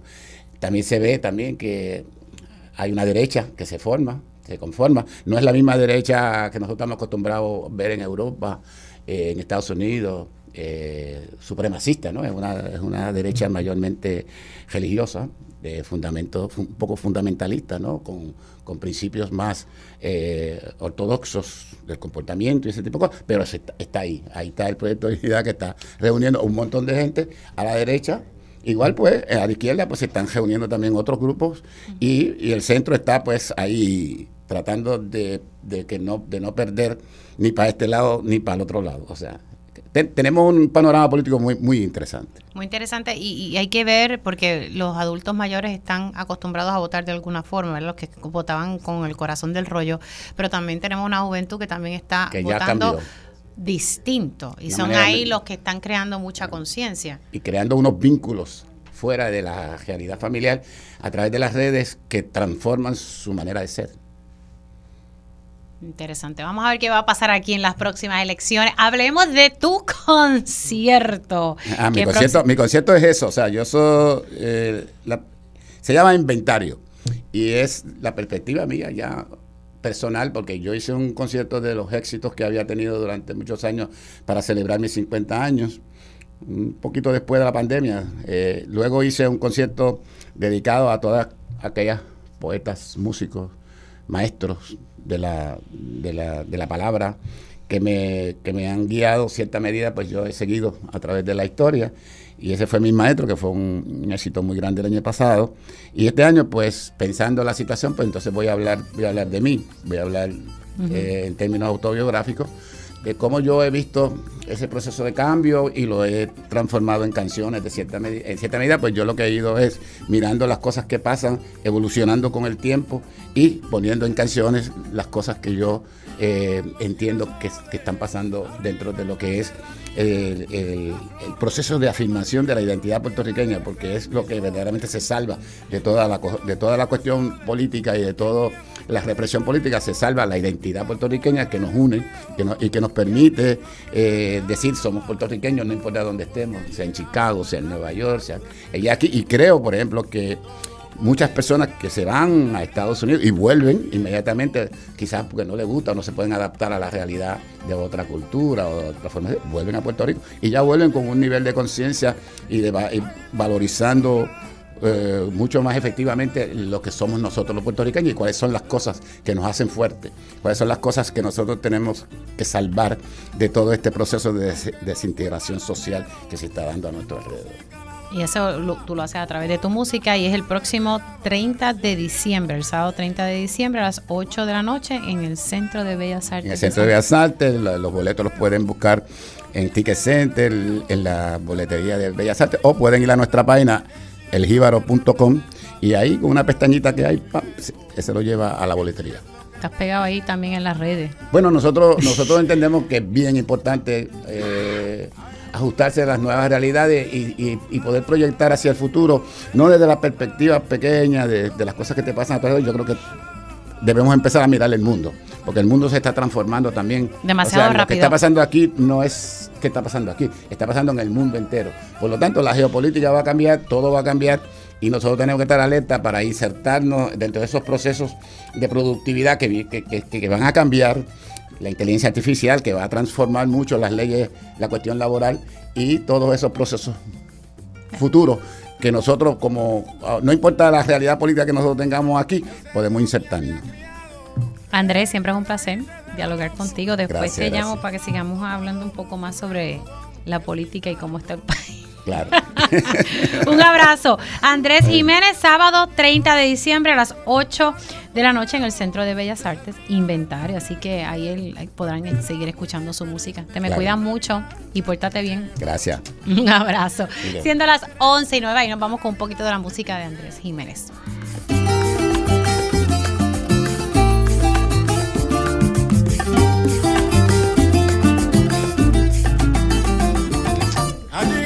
Santa Claus, mi arbolito, mi guirnalda. Y precisamente dejando ahí una música de, de Andrés Jiménez. Tengo a mi, a mi invitada, tengo a mi invitada aquí hablando con Andrés Jiménez ahí. En no, te puedes sentar acá, Danora, en confianza. Y es que precisamente ahorita les estaba adelantando a ustedes cuando comencé el programa que iba a estar llegando aquí a nuestros estudios la licenciada Danora Enríquez. Y es que ella hizo una denuncia. Esta mañana todo fue una expectativa eh, porque eh, recuerdo que Julio llamó a- al doctor César Vázquez le preguntó, bueno, doctor, ¿usted sabe qué es lo que va a anunciar? No, no, no sé. Pues precisamente ella hizo junto a su equipo electoral una denuncia sobre una eh, que no se siguió el reglamento, así que usted me puede explicar un poco más. Básicamente es que entonces eh, el alcalde de San Sebastián, quien ahora forma parte del Proyecto Dignidad y quiere aspirar a la gobernación por Proyecto Dignidad, no podría aspirar a este cargo en particular, pudiese aspirar a otro. Licenciada, buenos días y gracias por estar aquí. Muy buenos días y gracias a todos los radioescuchas y todas las personas que también nos ven. Eh, realmente esta mañana lo que quisimos es dar curso a un reclamo que surge de mi director de asuntos electorales. Él estuvo examinando el reglamento de cara a las primarias y se encontró con que eh, la posición de la gobernación está ligada a la presidencia del partido eh, y por lo tanto la persona que vaya a ocupar esa, esa candidatura tiene que cumplir con los requisitos del presidente porque tan pronto sales como candidato oficial vas a ocupar la presidencia. ¿Y qué pasa? Para poder ocupar algún puesto dentro del consejo directivo, incluyendo la presidencia, tienes que haber sido miembro bona fide del partido por un año previo al momento de la asignación, la nominación o la ocupación. Por lo tanto, eso de por sí hace, eh, impide entonces que el señor Javier Jiménez pueda ocupar esa candidatura. O sea, Tendría que para, ocupar para seguirla. eh, tiene primero hay, hay que cumplir con unos requisitos de presidente del partido Proyecto Dignidad y es básicamente que tiene que haber estado eh, un año eh, dentro del partido Como o formando o miembro del consejo. Como miembro, no como miembro bona fide, para poder ocupar una silla del Consejo, que incluye la presidencia. Y como el candidato a la gobernación tiene que ocupar la presidencia, tendría que cumplir también con esos requisitos. Así que tiene que ser un integrante de partido eh, de verdad del proyecto Dignidad un año y entonces formar parte de- del consejo directivo, ocupar un cargo. No, no, Mili. Ok. Ok, déjame explicarte. Lo que pasa es que yo estoy corriendo. Yo ahora mismo no soy Sí. miembro del, del consejo directivo. Pero si yo soy la que estoy, salgo favorecida, automáticamente voy a ocupar la presidencia. Ahora bien, el reglamento dispone que para tu poder ocupar una silla en el consejo tienes que haber sido miembro un año antes. O sea que Javier Jiménez tuvo que haber sido integrante de Proyecto Dignidad un año antes, Y- no ahora como ocurrió. ¿Y por qué se hace eso? Porque queremos salvaguardar, esa es la posición que es más importante dentro del partido. Eh, y esa persona tiene que ser conocida, saber cuáles son los principios, ¿verdad? Haber hecho eh, un trabajo. Y eh, ¿por qué lo vi bien cuando me lo traen a colación? Porque eh, esta, estas acciones que se habían tomado en el partido trajeron mucho pesar dentro de la base del partido y mucha gente no podía explicarse cómo alguien podía venir de afuera y de, de la noche a la mañana ocupar la posición más alta. En mi caso, yo como lo que estoy pensando es estoy corriendo para una primaria, no me hace diferencia porque yo iba a correr contra el doctor César Vázquez, pues voy a correr contra eh, el alcalde, pues realmente lo que estuve fue ocupada de, de cumplir, de erradicar, etcétera, y no lo vi. Cuando me presentan esto, yo dije, wow, ya nuestro reglamento había provisto una salvaguarda precisamente para impedir que esto pudiera ocurrir. Y entonces lo que hicimos fue que esta mañana el director de asuntos eh, electorales le envió eh, una carta al consejo porque yo sé que ellos tendrán que reunirse y tomar, eh, ¿verdad?, cartas en el asunto. Así que el reglamento de Proyecto Dignidad básicamente establece eso claro, que la per- pero entonces fíjese, pero entonces sería solamente para el cargo de la gobernación, Eso es correcto. que debe estar entonces un año antes. Para, exacto, para esas candidaturas, porque para el resto es que cualquiera que vaya a ocupar el consejo de cualquier posición en el consejo de gobierno, pues tiene que ser miembro bona fide por un año. Por eso es que decimos que realmente no le descalifica de ocupar cualquier otra candidatura. Claro, pero si lo descalifica para aspirar a la gobernación.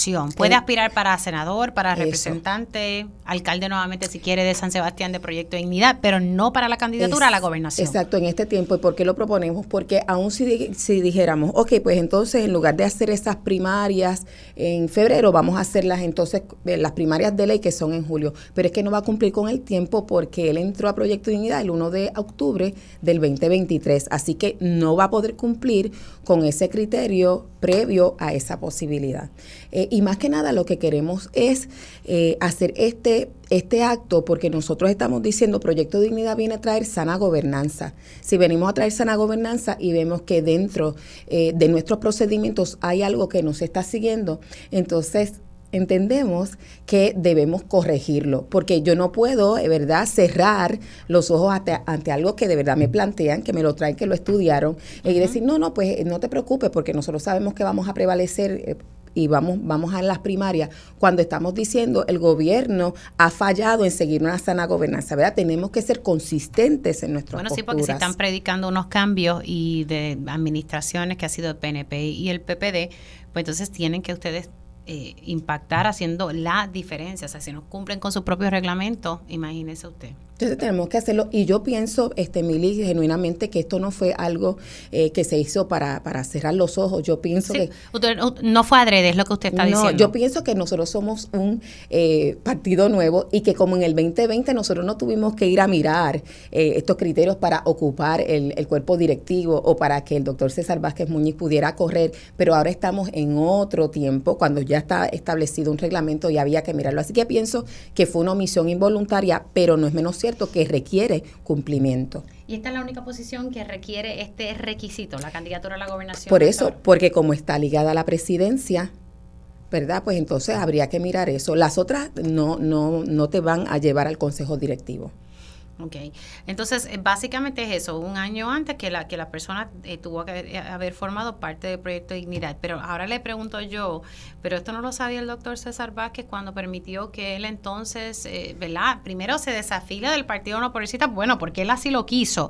Se afilia al proyecto Dignidad y nadie le pudo orientar, porque yo entendería que si el doctor César Vázquez es quien está presidiendo el partido, debería tener conocimiento de ese detalle del reglamento.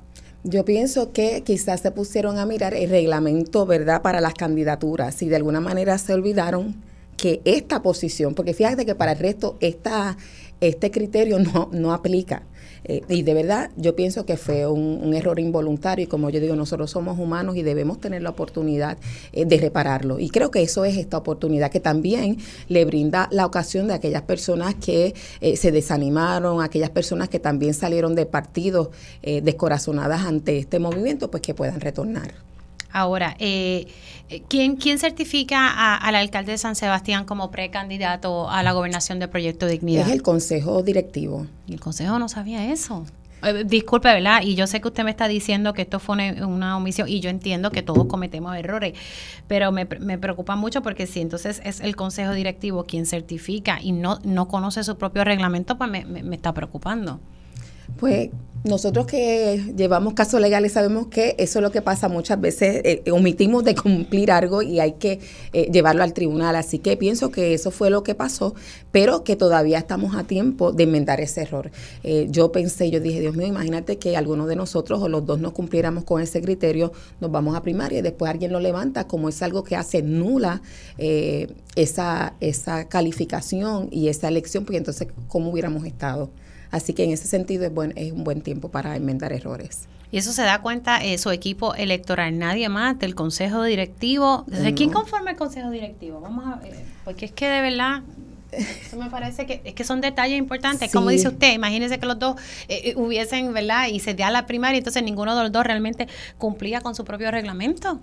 Sí. ¿Quiénes conforman parte del Pues Consejo mira, así de memoria, el doctor César Vázquez Muñiz, la eh, representante Lizzy Burgos, eh, la senadora Joan Rodríguez Bebe, ahí está Yanis Santiago, está Edwin Mieles, eh, Luis Jordán, eh, Eliam González, Ilen Arrufat, eh, Dafne Gronó, Eduardo García Resach, son, somos, son 15. Ok, o sea, que son 15 eh, seres humanos que se supone que sepan de rabo a rabo. O sea, sepan el cómo funciona el reglamento y con todo y eso el doctor César Vázquez, ¿verdad? Le, cede la candidatura y lo certifica como precandidato. Tenemos que reparar errores eh, y por eso estamos aquí.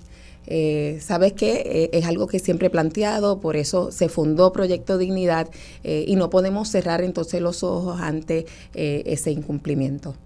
Ahora, entonces, eh, cuando, no sé si ya don César le contestó a usted que recibió esta carta que ustedes le mandaron esta mañana sobre eh, ¿verdad? este incumplimiento con el reglamento de Proyecto Dignidad. Pues realmente no, no he tenido la oportunidad porque he estado en, en- en los medios de mirar el email, pero entiendo que esto va a requerir del eh, Consejo de Gobierno como quiera reunirse.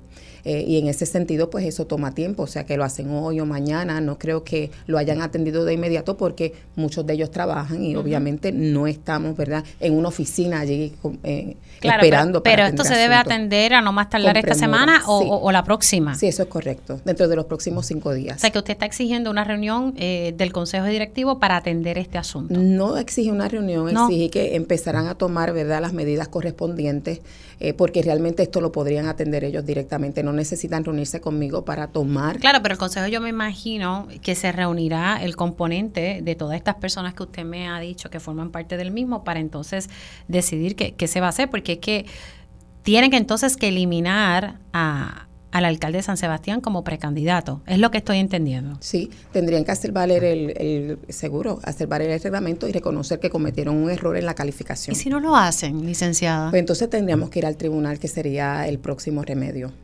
porque entendemos que el reglamento es claro.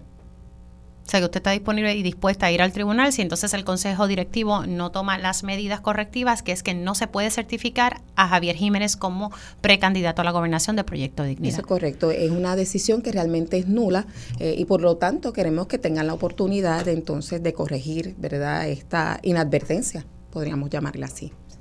Bueno, vamos a ver qué, qué ocurre con eso. Nosotros vamos a estar dialogando más adelante, ¿verdad? en claro. Telemundo y le agradezco siempre de estar disponible. Nosotros hacemos una pausa y al regreso, sí, ahora sí voy con mi panel político, con todo esto que está pasando precisamente en la política y ustedes escucharon a la eh, precandidata a la gobernación de Proyecto Dignidad, la licenciada Adanora Enríquez, que está pues denunciando de que eh, esta certificación del alcalde de San Sebastián, Javier Jiménez, es nula y está pidiendo ¿verdad? que se revierte, que se siga el reglamento. De lo contrario, van a los tribunales. Regresamos en breve.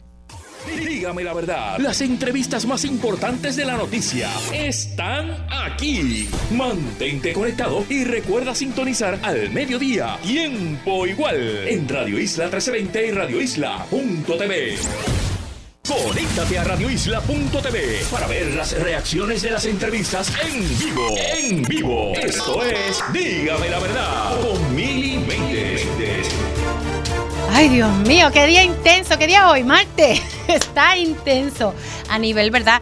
De político, partidista. Pero bueno, yo les tengo, ¿verdad? Un mensaje positivo y es que llegó la McNugget Manía McDonald's, llena de sabor tu día con esta oferta donde te llevas tu McCombo grande, escuche bien, de 10 McNuggets con 50% de descuento por 4 dólares con 10 centavos. Así como lo estás escuchando, 10 McNuggets por 4 dólares con 10 centavos. Te llevas tu McCombo grande de 10 McNuggets al pedirlo por la app McDonald's Ofertas y Delivery. Disfruta de la McNugget manía en tu McDonald's favorito y dipea como te encanta hoy. Para pap, pap, pap, la hora las 11 y 26 y voy con mi panel político. Ellos conocen el sistema de punta a punta. Por eso su experiencia es clave para la discusión de asuntos públicos. Esto es Dígame la verdad, panel político. Bueno, esta mañana ha sido intensa. Hasta le he robado ahí un poco de espacio a mi panel, pero le doy los buenos días al licenciado Ángel Cintrón. Buenos días, Ángel. Buenos días, Miriam. Aquí pendiente de los magnoles que nos vas a regalar hoy por la mañana. Yo sabía que ibas a comentar algo de eso porque como cada vez me toca ahí la mención entra usted. ¿Tú no almorzaste? ¿No has almorzado todavía? No he almorzado todavía, esperando por ti. Pues nada, eh, eh, baja la app de, Magno- de McDonald's ofertas y delivery, le puedes pedir. Luego yo te lo paso por ATH móvil. Mira, Muy bien. ahí también tengo al licenciado Olvin Valentín. Buenos días, Olvin. Buenos días, Emily. Saludos a ti y a Ángel y a todo el mundo que nos escucha aquí. Y tengo representante, también tengo representante Ramón Luis Cruz. Gracias, ¿cómo está? Buenos días, ¿quedan más nuggets?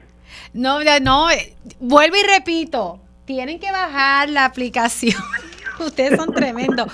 Bajen la, la, ¿verdad? la app de McDonald's Ofertas y Delivery y puedes pedir tu especial de McNuggets por 4 dólares y 10 centavos. Saludos, Meli. Orvin no te dice nada porque Orvin es tímido y retraído y es prudente, pero él está en las mismas que nosotros. Sí, obviamente yo me apunto, sí, sí, igual que ustedes. Ay, mi madre, me lo voy a tener que llevar a almorzar a McDonald's. Ay, padre. Bueno, lo que sí está calientito y no es el almuerzo, es la política. Yo no sé ni por dónde arranca, pero voy a coger esto último. Me parece que que es importante cuando tenemos eh, nuevos partidos que están entrando en el escenario político, que tienen un discurso de cambio, ¿verdad? La gente quiere eh, cambios, pero entonces me llama la atención. Ahorita estaba aquí en el estudio la licenciada Danora Enríquez, que ella pues eh, aspira a la gobernación por proyecto Dignidad. ¿Qué pasa? Pues ustedes saben que Javier Jiménez, alcalde de San Sebastián, quien se va del partido Nuevo Progresista y se va a Proyecto Dignidad, lo certificaron como precandidato a la gobernación. Sin embargo, nadie en el Consejo Directivo de Proyecto Dignidad se percata que no estaban cumpliendo con el reglamento. Esa es la denuncia que está haciendo la licenciada y su equipo electoral, porque para tu poder ser candidato a la gobernación tienes que haber estado formando parte del partido un año, por lo menos para esa candidatura. Para las demás, no. Ella dice entonces que esta eh, certificación de Javier Jiménez es nula y que deben cumplir con el reglamento, de lo contrario ya va a los tribunales. A mí me parece esto bien interesante que lo que está pasando eh, y después entramos con unas cositas del PNP y otro del PPD porque entonces también la cosa hay primarias dentro del Partido Popular Democrático, pero comienza contigo Ángel, voy con Olvin luego con el representante. Pues mira, estoy tan sorprendido como tú, no conozco el nivel de detalle porque no, no conozco... No están siguiendo eh, el reglamento, es básicamente. por eso, como no conocemos ninguno de nosotros tres ese reglamento, pero eh, eh, me parece extraño ese ese concepto de que tú tengas que eh, ser un año militante para entonces ser candidato a algo. Eso, que yo recuerde, eso no existe en ninguno de los otros partidos principales de Puerto Rico, este porque, de nuevo, la, el concepto de afiliación, es algo que se ha discutido recientemente con otras controversias. La afiliación es, es, es del elector, no es del partido. El partido meramente recibe a un elector como afiliado, pero el elector es el que decide a qué partido se afilia. El partido no es, o sea, no no sé si lo estoy diciendo bien, pero el, el partido no tiene a la gente, la gente tiene al partido. Por lo tanto, este, ser un poquito contradictorio que haya un requisito de esa naturaleza. Existe la ley para efectos de candidatura, que tienes que tener una residencia este, en Puerto Rico, en el municipio, en el precinto, cierto tiempo antes. Pero dentro de un reglamento para ser candidato algo, es novel. Yo creo que eso puede terminar en los tribunales y va a ser interesante ver eh, la controversia legal es en esencia si eso es un requisito demasiado oneroso para una candidatura de esa, de esa magnitud. Eso es lo que yo creo que el tribunal Claro, pero si que ver. ellos aprobaron, eh, Ángel, ¿verdad? Este reglamento, cada partido pone las reglas del juego, ¿verdad? De su Claro. partido. Si ellos aprobaron esto, y si es esto aquí que estoy eh, viendo, eh, aquí dice haber sido miembro bona fide por lo menos un año antes de aspirar ser nominada o ocupar el puesto. O sea, lo dice Claro, claramente sí. el ¿Y qué es ser reglamento. Esa es otra pregunta, ¿qué es ser miembro bona fide? O sea- Eso es relativo. Esto termina entonces en los tribunales porque Sí, sí, sí, yo no tengo duda alguna porque estoy seguro que se, se va a formar una controversia porque el partido se ha ido detrás de Javier, no van a querer renunciar a esa candidatura este porque ellos entienden que eso les trae votos, indistintamente de lo que vaya a pasar, no estoy buscando lo que va a pasar eh, en términos electorales. Pero entonces, esa batalla, la, la señora Enrique, a quien, ¿verdad? Respeto, no la conozco, pero yo creo que tiene todo el derecho del mundo a hacer su reclamo. Y, y, y el partido no va a ceder, esto está augurando lo que va a pasar, y va a tener que terminar los tribunales. Eso es lo que va a pasar. Imagínense que de momento traten de enmendar el reglamento. Ahí te digo yo que entonces, ¿verdad? Eh, pueden perder seguidores. eh, porque Sí, entonces, claro. si, si tú estás lado. predicando un cambio, una cosa, tú tienes que ser consistente con lo que estás diciendo públicamente. Voy contigo, Olvin Valentín. Exacto. Pues mira, a mí me parece súper interesante esta, esta situación desde el punto de vista pues jurídico, ¿verdad? Legal, que eso va a implicar. Y, y en, en cuestión de, de lo que la está trayendo, a mí me parece que ya- eso fue súper eh, valiente y brillante de su parte. Porque aquí no se trata de la candidatura a la gobernación. Lo que ella está cuestionando es la presidencia del partido. Lo que pasa es que a- al estar atadas las dos cosas, eh, no es que el reglamento le impone unos requisitos de ser un, de un año antes para ser candidato a la gobernación, se lo impone para ser presidente. El problema es, o bueno, la situación es que el partido decide que el presidente es el candidato a la gobernación. Así que él técnicamente podría correr para la gobernación, pero como está atado al asunto de la presidencia, pues le aplican los requisitos de la presidencia. Y, la, y ahí es que entra ese requisito del reglamento de que tiene que ser miembro del partido un año previo. Eh, y ahí pues eh, eso va a ser bien interesante, porque ciertamente, como dice Ángel, eh, aparenta como si estuvieran poniendo unos requisitos a una candidatura, lo cual parecería eh, violentando los derechos, pero aquí el requisito se lo está imponiendo a la presidencia, al cargo de la presidencia, y fue el propio organismo el que lo aprobó eh, y estableció esas reglas.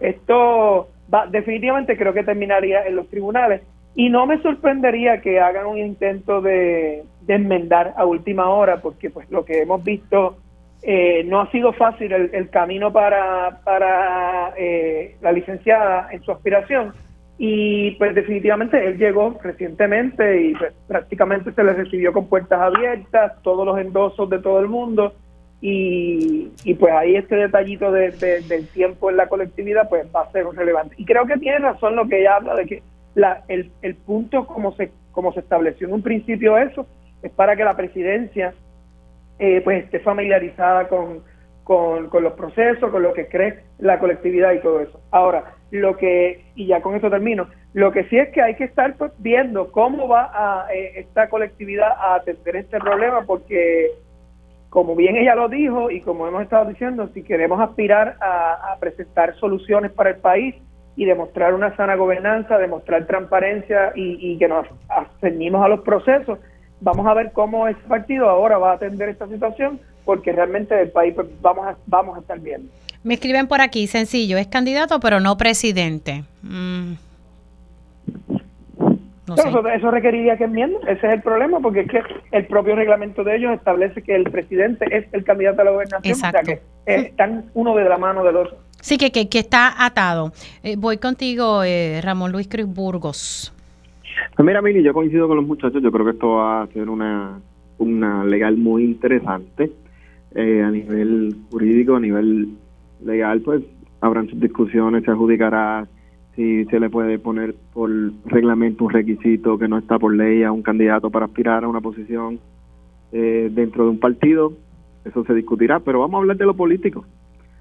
Si el proyecto de dignidad celebró que Javier Jiménez dio el salto del PNP al proyecto de dignidad.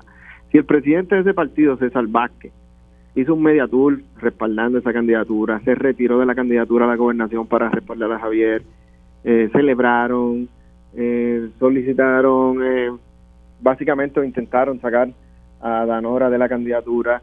Y si al final lo certificaron es porque lo quieren en la papeleta. Y yo no tengo duda que sabían lo que estaban haciendo, conocen su reglamento y aún así lo certificaron es porque van a hacer todo lo posible por mantenerlo Pues en la sabes papeleta. que pues no pueden estar predicando unas cosas eh, públicamente y estar haciendo otras. Vamos. Estoy totalmente de acuerdo Lo que le lo que criticamos a los diciendo. partidos principales, lo mismo, bueno, en- por lo menos en mi caso va a ser así. O sea, hay que, si tú estás ahí diciendo no, que nosotros venimos diferente, que estos partidos no nos representan, pues que públicamente dices una cosa, pero tienes que cumplir eso que ustedes aprobaron. A mí me llamó la atención que un consejo directivo de un partido no sepa su propio reglamento.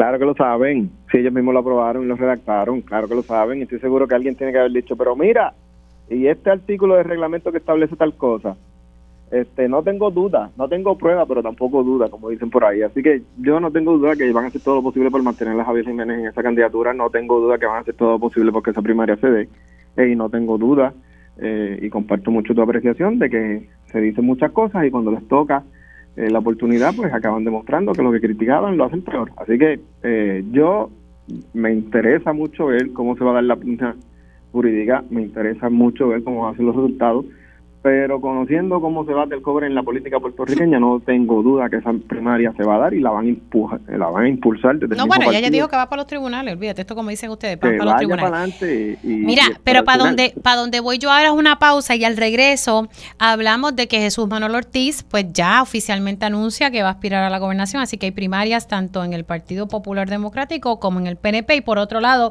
a Ángel le voy a soltar esta de que según Edwin Mundo ahorita me dijo aquí, la risa de Jennifer, los que la conocemos, es una risa de nervios. O sea que ella está nerviosa. Eso es lo que dice Edwin Mundo, lo dijo aquí en Dígame la Verdad. Hacemos una pausa y regreso con mi panel político. Dígame la verdad, las entrevistas más importantes de la noticia están aquí. Mantente conectado y recuerda sintonizar al mediodía, tiempo igual, en Radio Isla 1320 y Radio Isla.tv. Conéctate a radioisla.tv para ver las reacciones de las entrevistas en vivo. En vivo. Esto es Dígame la verdad con Mili Méndez. Y ya estamos de regreso aquí en Dígame la Verdad por Radio Isla 1320. Sigo con mi panel político integrado por el licenciado Ángel Cintrón, el licenciado Olvin Valentín y el representante Ramón Luis Cruz Burgos. Eh, voy con, con el detalle de que me dijo Edwin Mundo. Voy a necesitar, para que tengo siete minutos para entonces poder hablar de los dos temas. Vamos a hacer aquí milagro. Eh, esta mañana Edwin Mundo dijo lo siguiente de Jennifer González y, y quisiera poder ponerle ese sonido a, a mi panel. Vamos a escuchar. yo creo que eh, eso es un handicap para alguien que quisiera, quiere supuestamente los puertorriqueños, no vive en la isla y no es que le tengamos miedo, es que las cosas se hacen Bueno, bien ella dijo pánico. para que no haya Utilizó la palabra No, pánico. pues, sí, pero la sonrisa de ella, quien- quienes la conocemos, eh, nos da la sensación y sabemos que no es una sonrisa de felicidad, sino de nervios. Se ríe así Jennifer, esa es su sonrisa y los que la conocemos sabemos que esa era su sonrisa en la tarde de allá. Aquí nadie le tiene miedo a Hermes Román porque Hermes Román ni siquiera vive en Puerto Rico. Yo creo que es lo que ella tiene que contestar el domingo, como una persona que vivió dos años y medio en Puerto Rico ni siquiera se registró para votar, no ha defendido la estadidad. Y el mayor asunto que tenemos los estadistas no solamente es gobernar la colonia, sino también acercarnos más a la estadidad. ¿Y cómo tú vas a enviar a alguien que no ha hecho ni una gestión a favor de la estadidad a que represente a los puertorriqueños? Yo no lo tendría en mi papeleta, porque no representa a los estadistas en Puerto Rico. Estuvo años y medio, no, no tiene ningún compromiso con Puerto Rico, porque estuvo dos años y medio en el gobierno y ni se registró que- para votar. Bueno, ahí ustedes escucharon lo que dijo Edwin Mundo. Voy con Olvin Valentín, rapidito con Ramón Luis Cruz Burgos y entonces eh, con Ángel para entonces pasar a, a la primaria en La Pava. Olvin. Pues mira, eso, obviamente eso es asunto de, de- del PNP, allá ellos se, enredarán para resolver eso y Ángel tendrá ahí su, su tiempo para, para abordarlo, pero sí puedo decir que, que me, me resulta bien interesante que, que Edwin esté, lleva tiempo ya trayendo la candidatura de que si va a ser el menos o no, eh, esa, eso pues no puedo evitar pensar que hay cierto grado de preocupación de parte de la campaña de Pierluisi por por sacar algo primero que ella y, pues a la medida posible pues también tirar un poco eh, los argumentos en contra de esa candidatura. Eh, yo no sé cuál cuál de los dos esté más preocupado, pero sí me parece bien bien interesante que Edwin ya desde ahora del saque esté atacando la, la potencial candidatura de la comisaría residente de, de Jennifer González. De todo, al final del día, son todos parte de lo mismo, han sido todos parte del mismo problema en el que estamos como país, aunque ella trate de distanciarse de la administración o el o Pierluisi, la campaña de Pierluisi trate de implicar cosas que ella ha hecho negativas, ambos han sido parte de este proceso y, y- y son responsables de la situación en la que está el país. Voy ahora con el representante Ramón Luis Cruz Burgos. Pues mira, me parece que ya Edwin está bien organizado, anticipando los que pueden ser los anuncios de Jennifer. Esto va a ser una campaña que va a ser así. Ya mismo Jennifer anticipará algo de Pierluisi y tratarán de atacarlo. Eh, es obvio que ya hicieron la asignación de verificar hasta si estaba registrado para votar o no el potencial o el que se menciona como posible compañero papeleta de Jennifer. Esa primaria va a ser así. Eh, Edwin es un estratega político, uno puede estar de acuerdo con él o no en muchísimas cosas. Es un estratega político eh, muy capacitado y es el director de campaña de Pierluisi. Ya veremos las contestaciones de parte de Jennifer y la campaña yo creo que va a ser así todo el tiempo. Eh, va a ser muy interesante cuál va a ser el resultado, pero coincido con Alvin. Eh, postulen quien postulen, digan lo que digan, siguen siendo parte de la administración del PNP, que ha sido un desastre. Eh, voy contigo, Ángel. Ángel. Sí, estoy en mute, sorry. ¿Qué te puedo decir? Eh, eh, déjame pensar bien qué es lo que te voy a decir. Eh, porque recuerda que yo, todos son mis amigos, todos son Lo personas que sé. quiero mucho. Entonces, Aunque me debo, cont- me debo una contestación, pero ya, ya más o menos sé por dónde va. yo son mis amigos, como tú sabes. He compartido con ellos toda una vida y sigo compartiendo con, con todos ellos, ¿no? Este, y como yo he dicho en otras ocasiones, ¿verdad? La primaria es una realidad y lo importante es manejarla con madurez y pensar que el día más importante de la primaria es el día siguiente de la primaria, porque ya yo he vivido ese proceso y he manejado primarias antes. Gracias a Dios con éxito. Eh, dicho eso, eh, yo creo que es típico y vamos a seguir viendo este tipo de planteamientos de lado y lado, según vayan calentando los motores. Yo creo que ahora, después de la, la- el anuncio que haga eh, Jennifer el domingo, sospecho que va a bajar la intensidad de la campaña hasta enero, porque en Navidad no es un buen momento para estar entrando en estos debates. La, la ciudadanía no le presta atención o no le agrada que le interrumpan sus Navidades con política. Ese es mi, mi consejo para todo el mundo en todos los partidos. Este, pero ciertamente sí va a ser una primaria caliente, eso es evidente. Eh, y yo no sé quién va a ser el candidato a comisionado residente de Jennifer. O sea, Edwin argumenta que va a ser este señor, a quien yo no conozco personalmente, dicho sea de paso, este, pero yo desconozco si eso es verdad o no. Eh, pero me está curioso que se haga ese argumento cuando el gobernador no tiene un candidato a comisionado. Entonces, está en una campaña criticando a la otra por el que no se sabe si va a ser Pero Edwin, candidato yo le dije, yo le cuestioné eso a Edwin y él me dice, nosotros tenemos dos. Ah, o sea, pues, pues, pues, si tiene dos no tiene ninguno. Porque es que así no opera la política. Tú no tienes dos comisionados en la papeleta estatal en noviembre, tú tienes uno. Entonces tienes dos que simpatizan contigo, pero tú decides no escoger a ninguno de los dos. Y no coges a ninguno como tu running mate. Y dejar a tu electorado que elija el que quiera. Bueno, pues el que quiera no son dos, pueden ser tres. Porque el que postule Jennifer, si postula alguien el domingo, es un tercer, una tercera opción en esa papeleta comisionado. Los electores, y es una papeleta en la primaria separada de la de gobernador. En la elección general van juntos, pero en la primaria van separados. Son papeletas distintas. El elector puede coger cualquiera de los tres. Así que yo me, me suena curioso y gracioso lo que está pasando, pero a lo largo creo que estratégicamente no es la forma lógica de manejar este proceso este para una primaria. Yo creo que ahí hay unos huecos que no se han llenado, pero como no me compete a mí estar dando opiniones en voz alta de ninguna candidatura, yo lo voy a dejar ahí y que papá Dios reparta suerte. Hmm, yo te- mira, yo te voy a coger bajando, ¿sabes? Mira, se me ha acabado el tiempo, pero rapidito, Ramón Luis, eh, tú estás apoyando a Jesús Manuel en esta, en esta primaria, ¿verdad? Sí, yo respaldo la candidatura de Jesús Manuel. Bueno, aquí veremos primaria y vamos a ver cómo, cómo resulta todo. Mira, y con mucho respeto, conozco a Juan Zaragoza, es un extraordinario funcionario, es una persona muy capaz, no le quito mérito, pero obviamente, eh, como dice eh, Ángel, no, no se pueden tener dos, hay que tener uno y el mío es Jesús Manuel. Bueno, gracias a los tres eh, por siempre estar disponibles, se me cuidan mucho y prometo. Ahora, ¿sabe lo que voy a hacer? Vamos a ver si el próximo martes ustedes llegan aquí al estudio. Si llegan al estudio, yo les traigo los McNuggets. Solo bajo esa condición. No sé si me escucharon. Mira, mira, todos engancharon. Bueno, hacemos una pausa y ya regreso a tiempo igual.